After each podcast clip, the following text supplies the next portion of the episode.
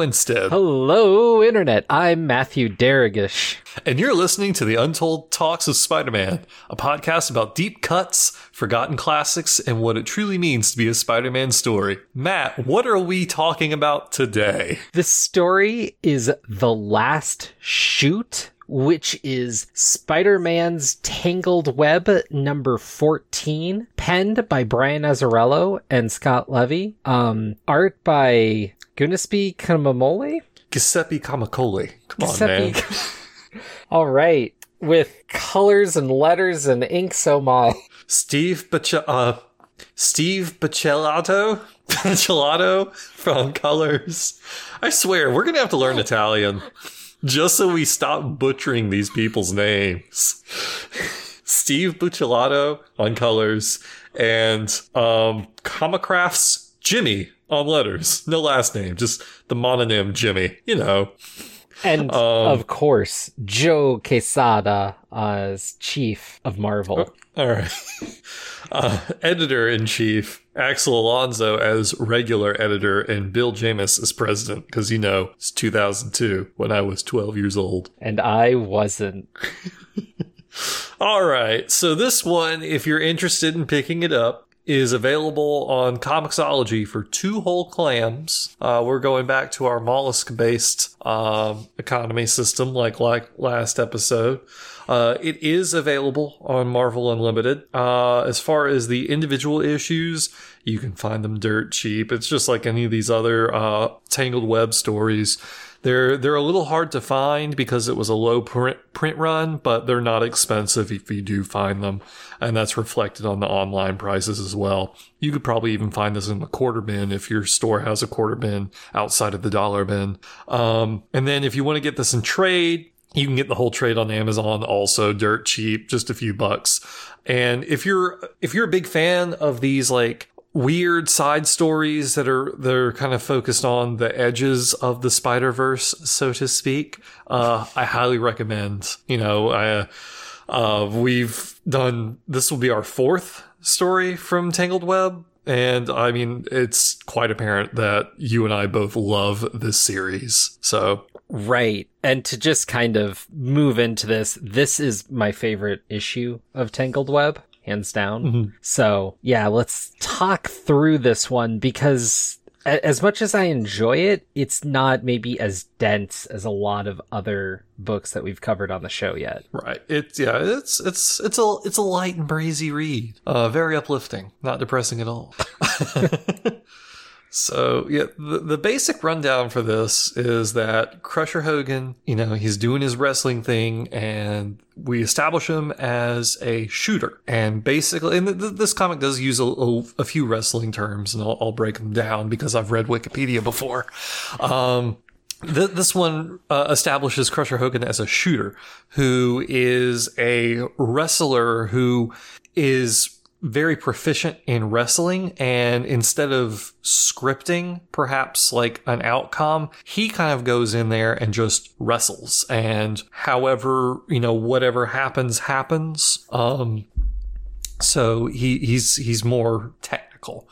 And he's so he's he's a wrestler in this wrestling company and they're basically in dire straits and that, that that's kind of where that, that's the the foundation for this comic is that that Crusher Hogan is a fantastic technical wrestler and he's wrestling for a company that's really struggling against the a bigger, flashier, kind of more gimmick based wrestling company. Right, which is interesting. One note that I really enjoy about this issue is that you could try to kind of guess an era, but it's presented in a way that's fairly timeless. Like there's no real technical indicators or a little little blip that says, "Oh, this has to be in a certain decade." Really, so I, I think that helps this issue play through, even though ultimately we're going to kind of have a moment at the end that's going to say this has to be a while back. Right. I mean, the the art in this definitely screams like, you know, 2002 um as far as the presentation and the way it's the way it's drawn but you're right. This this one doesn't necessarily have a particular period attached to it outside of maybe some of the clothes worn um, in the few scenes we see of people outside of the wrestling attire. Oh, and that's one thing that's pretty crazy. Like you were saying, uh, Crusher just wrestles and he doesn't have Flash. Like even other wrestlers in his little league, which is supposed to be the kind of pure wrestling that isn't bringing in the fans, all the other people he works with have kind of like a unitard or something. He just has wrapped fists and black pants and boots. Like it's basic. You call him a boy Crusher Hogan basic? Not to his face. Not to his face. Timeless. How about that? Right. And and so, you know, we get kind of the I don't want to say call it a cliche, but the the stock, maybe, you know, a different word for cliche. The the stock setup of, you know, the the the struggling wrestling company and you know he speaks hogan goes in there and speaks with his manager who talks about you know we we can't really do payroll again because i you know we didn't make enough money to pay people and and so despite Crusher Hogan and through his monologue and through what we see what we see and some information about him being headhunted by this much more uh, successful wrestling company um, you know, despite Hogan's skill and talent, he's still loyal to this uh, this company he's with, Championship. And and so we we start to flesh out the character of Crusher Hogan in a way that we have not seen in the previous two comics that we've done. Uh, you know, we, we see a little bit of, of that personality in whatever happened to Crusher Hogan, but it's more of the aftermath, what whatever whatever happened to what's left of Crusher Hogan. And this this is more of who he was as a person before the incident. Uh, so we can say. And I, I want to back up to that meeting because his boss, Bobby, is pretty flat with him. He he's he says he appreciates the loyalty, but loyalty doesn't pay anymore. And he tells him to go to the other company. Like, you have to take care of your family. You have other responsibilities. You should go. We need to fold because we can't make it anymore. And he's pretty flat out, but I mean it's also like he's a businessman. He's not he's not a bad businessman, I guess, but like things aren't working and he's willing to just kind of close shop. Like I, I, there's something so kind of like clean about that without there being this wrinkle where it could have been kind of villainous intent or whatever. Mm. But then um from there Hogan goes and stews and has this kind of uh argument with his wife that's heated but not like dangerous. So yeah, you get the sense that him and his wife are having some problems all based on the fact that he's not bringing in what he needs to bring in. But like they're not it, it could have gone another way. You know what I mean? Like this could have very Right. easily It- it- it's Sorry, go ahead. Yeah, no, no, you're right. I mean, it's a it's a heated argument. They they yell at each other, they insult each other. Hogan eventually throw you know you know throws a glass uh, a glass across the room and scares her, and then tells her to go back to bed. Um, and and so like it. it it's interesting because it, it paints an it's an unflattering picture to paint the protagonist of this comic. And and kind of especially when juxtaposed over the scene before he he's shown as incredibly noble and self-sacrificing and that like no I'm not going to go and do this lucrative job here because I'm loyal to you to you people even in the face of you telling me like no we we completely understand like go go make money. And and so and it, it, it works. It- you know, it shows kind of a, a complex person rather than a cardboard cutout of of good or a cardboard cutout of evil. And I, I think that's indicative of a, of a lot of comics of this era where we start not necessarily like going into the grim, grim, dark, edgy territories of the 90s, but more kind of fleshing out characters and seeing, you know, who they are as, as people. It's willing to get dark. It doesn't go over the edge though, which Mhm. is what I was saying. Yes, and so I appreciated that. Also, in that scene where he gets in the argument with his wife, I also kind of realized like this wrestling, uh, what do you call it? Company, crew, Troop. troop sure that sounds wrong but okay um whether or not they fight through or not hinges on crusher he's the one with the power in the situation and for that he feels responsible not just for himself but everyone he works with Oh, are you saying that he has great power and so he feels an obligation, a great responsibility. Exactly. exactly. And so from there, he mm-hmm. he devises a scheme, a, a, little marketing ploy to shift things up, connect with the audience in a very different way, which I think is cool because it sells it as this marketing ploy. But on the other hand, like w- when you see them go through the steps of it, you're like, yeah, I could see that working. I could see that making attention. You know, like it just works. Mm-hmm. So, so you're kind of talking around it a little bit, but so after this this fight with his with his wife, he he kind of ruminates a little bit and then realizes that um you know he can he can figure out a gimmick, uh, which is what he doesn't want to do when he goes over to the the global the the successful wrestling company because he says they're all gimmicks. I don't have a gimmick. My gimmick is that I'm a wrestler, you know, and like I won't succeed over there, and so he kind of realizes, well, I can turn that into a gimmick. I can turn that into a thing. And and so it's it's a good moment. Right. It's a good moment that leads him into a meeting with Hammerhead Hammerhead to get some capital to make this right. venture work. Mm-hmm. Well, I, I, mean, yeah, yeah. So, so yeah, yeah. Right before that, we, we show him wrestling again, and he does he does a full heel turn, which, you know, another wrestling term, uh, just basically means that he is the bad guy and he starts playing up the bad guy. He antagonizes the audience and we get this, this great monologue, internal monologue while, while he does that. And it's, uh, you know, it's, I'm not good at talking to the audience. Like I, you know, when I sell something, I, I sell my moves. I, I, you know, I don't sell a personality. And so it's, it's, he goes out of his comfort and, and, and what he says, what he says is, I got to disrespect the sport. I got to disrespect all the boys in the back, meaning the other wrestlers. And most important, I gotta, I've got to disrespect the fans. I got to shoot on the fans. So it, mm-hmm. it once again, yeah, ooh, yeah, once again kind of plays into that idea of I lost my train of thought. Well, it, all this is to build into what is hinges, and that's if you can last three minutes in the ring with me, we pay out. Um, mm-hmm was it 3000 uh, i don't think they they name the amount in this no it was 10000 they do. It's 10000 uh if you and he has to borrow this money from hammerhead. Mm-hmm. uh and you know assures him that you know he's gonna get the money back because crusher hogan's whole thing is that he's a fantastic wrestler. And for and you know and then we sh- we get a montage of him just beating person after person. And you know and then so we uh, once again have that monologue that says that, uh, you know, realizing like, hey, we could take this show on the road. This is really successful. We sold out this venue and we're making money ham, hand over fist.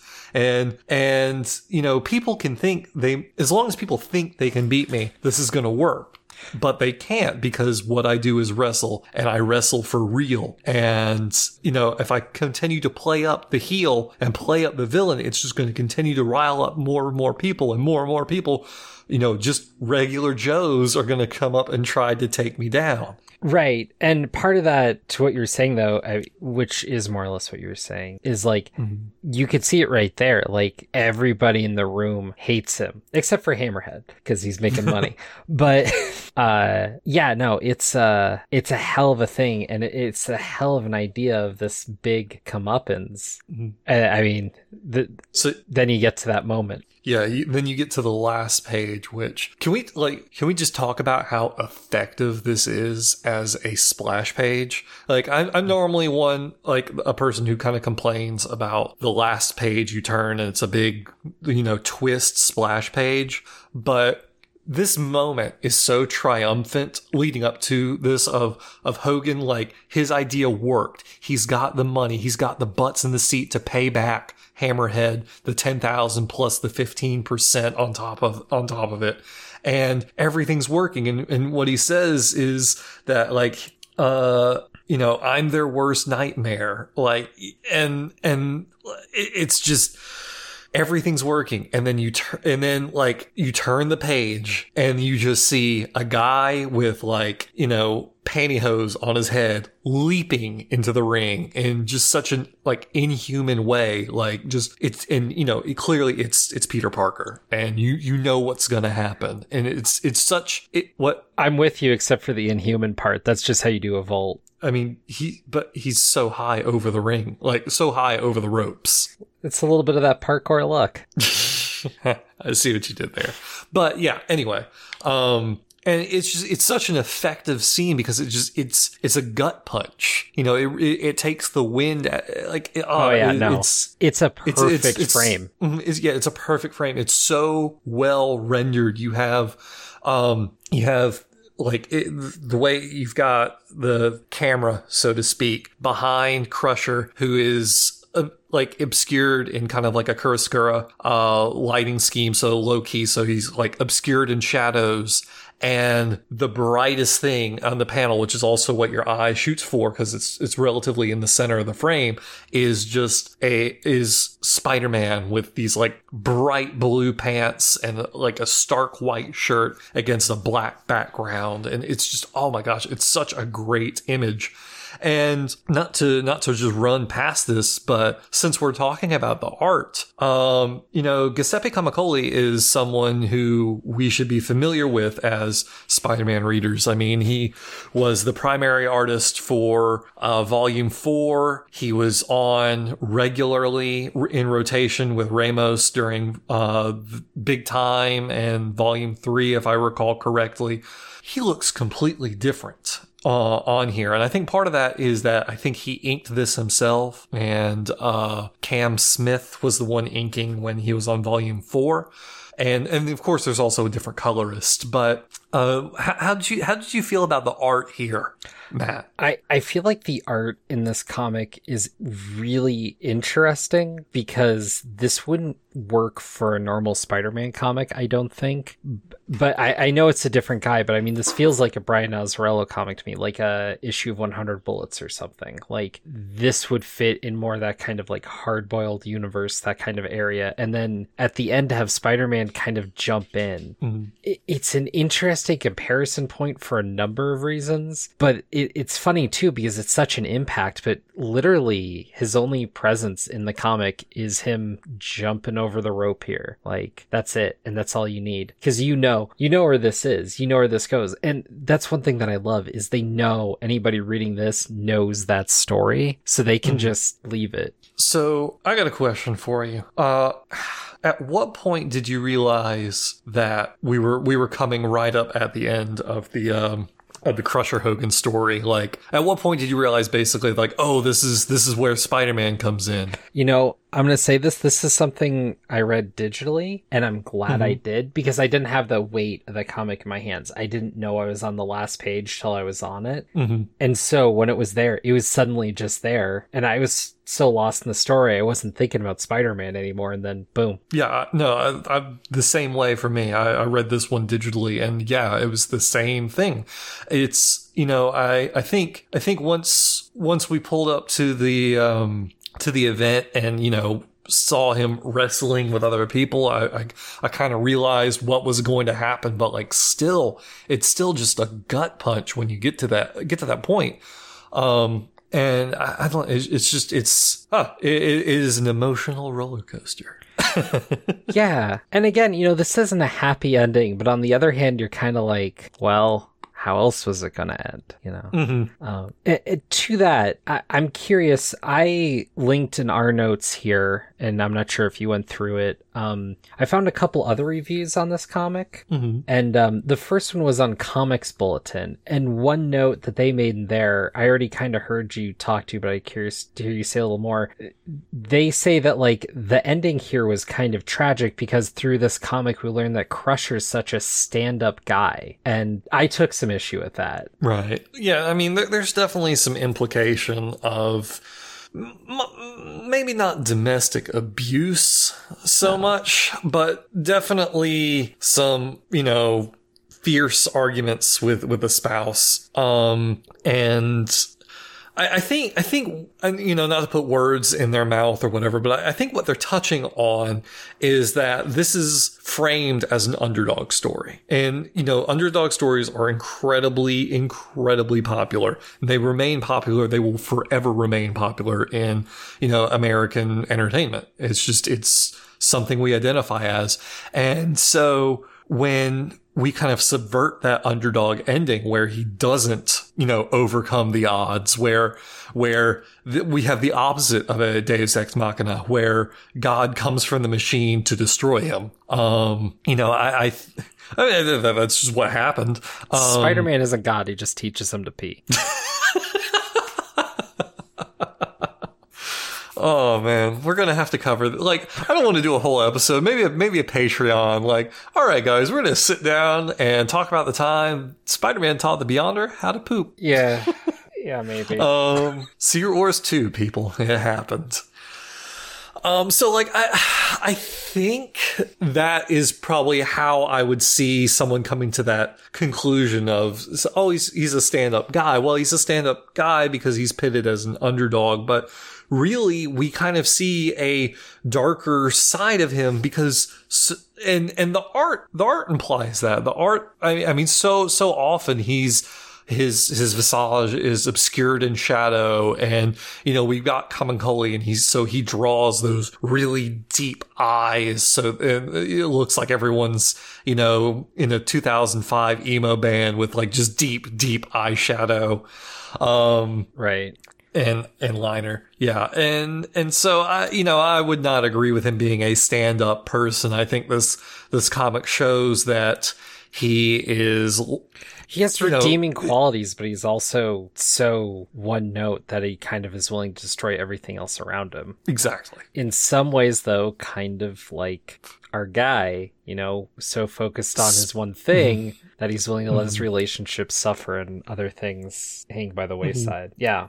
Um, another review I read was from a certain Spider fan uh, mm-hmm. that was a question I wanted to ask you. Do you feel this vision of Crusher uh, matches with what we saw in our initial episode of this block of Crusher? You know, after the incident. Well, it's it's hard to say um, because we miss the most important part, which is the fallout. We miss the day after how that change. Yeah, the day after and how that changes him and where he goes from there. Um, I I mean, like I could see this. I could see this happening where. Um, Hmm? No, sorry, I okay. didn't thought.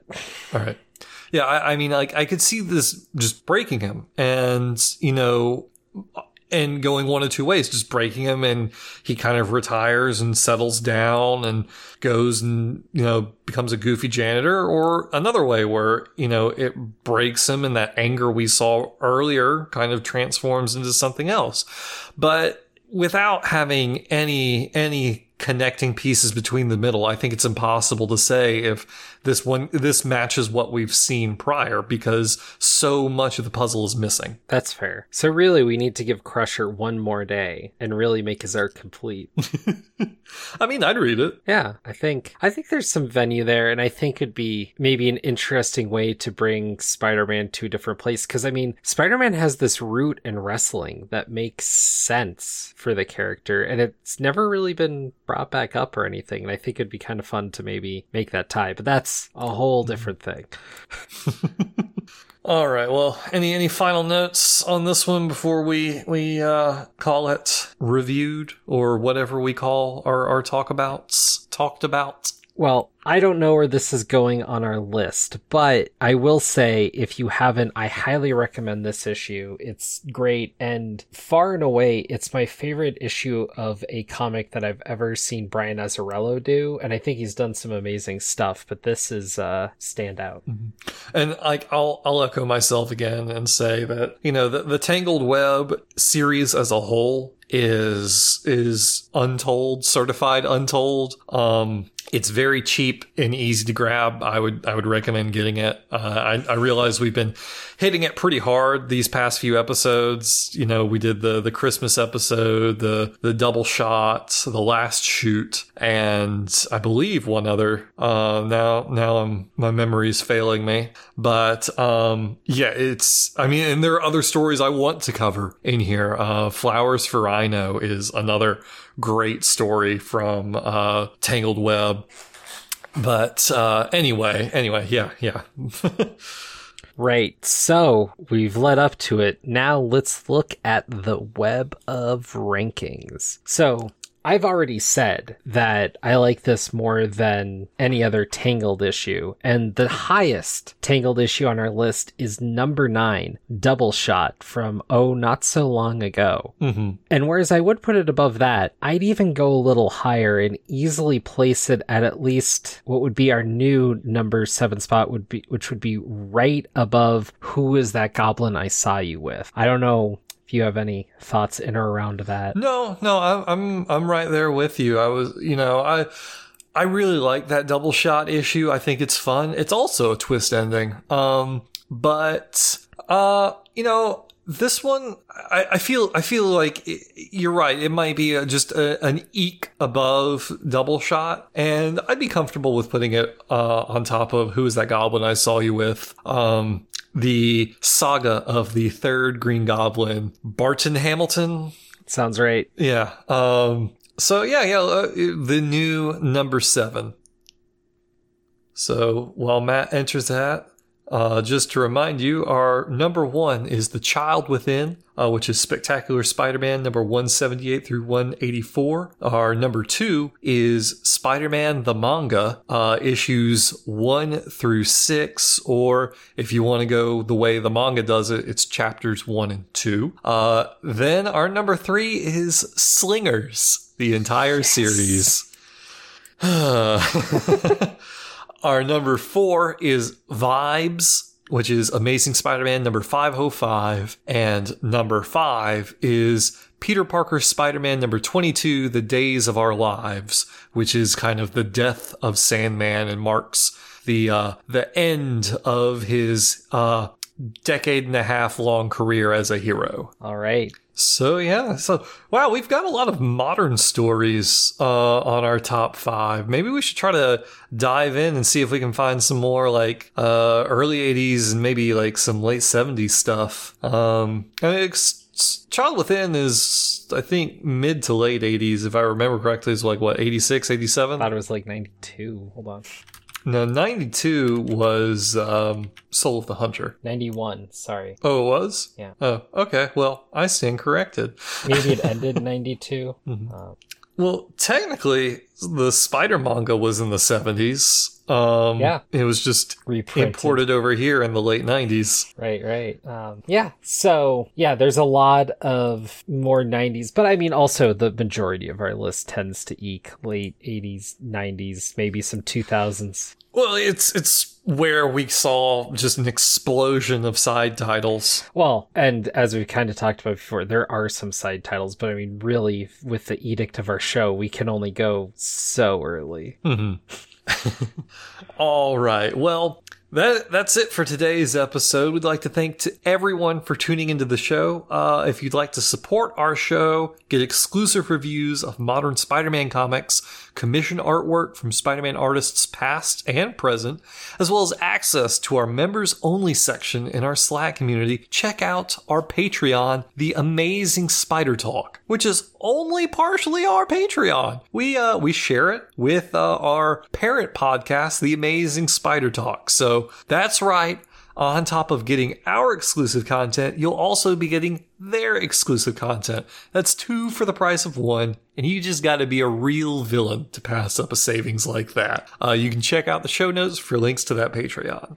All right. Matt, what do we have? Yeah, yeah, Matt. Why don't why don't you tell our guests what we got cooked up for them next time? Because we got on our show a very special guest. It's true. He's very special. We have the one, the only the dapperest Dan Gvozden on our podcast here to talk about the Grim Hunt. Now you might be thinking, what is a major early 2000s event doing on Untold Talks of Spider-Man? Well, you're just going to have to tune in to find out. Yes, so we'll be talking about the uh, the Grim Hunt, which is Grim. I'm getting the issue number, Oh. which is Amazing Spider-Man 634 through 637. So, uh, if you're looking to uh, brush up on your Kraven-esque escapades, If you're craving Uh, a good Kraven story. oh God, you killed me. I'm dying. All right. Yeah. Um, make sure to also check out that uh, J.M. DeMatteis backup story in those issues, showcasing a showdown between Kraven and Kane. How'd you do? Um, uh, you know, I, I came out on top. Maybe. Uh, all right. Uh, if you'd like to follow the show on social media, you can always follow us on Twitter at Untold Talks SPMN. You can find us on Facebook at Untold Talks of Spider-Man, and you can drop us an email at Untold Talks Spider-Man at gmail.com. That email inbox has gotten pretty dusty lately, so if you guys want to, you know, drop us an email just to make us feel happy, you can tell us, you can tell us how much you like the show. You can tell us how much you hate the show. You can tell us, you can tell us that, uh, you know, maybe, maybe a book you want us to talk about. Uh, you can tell us about your day. You can just tell us anything. All right. Well, we want to extend a special thanks to the Ellie Badge pro- for providing our theme song.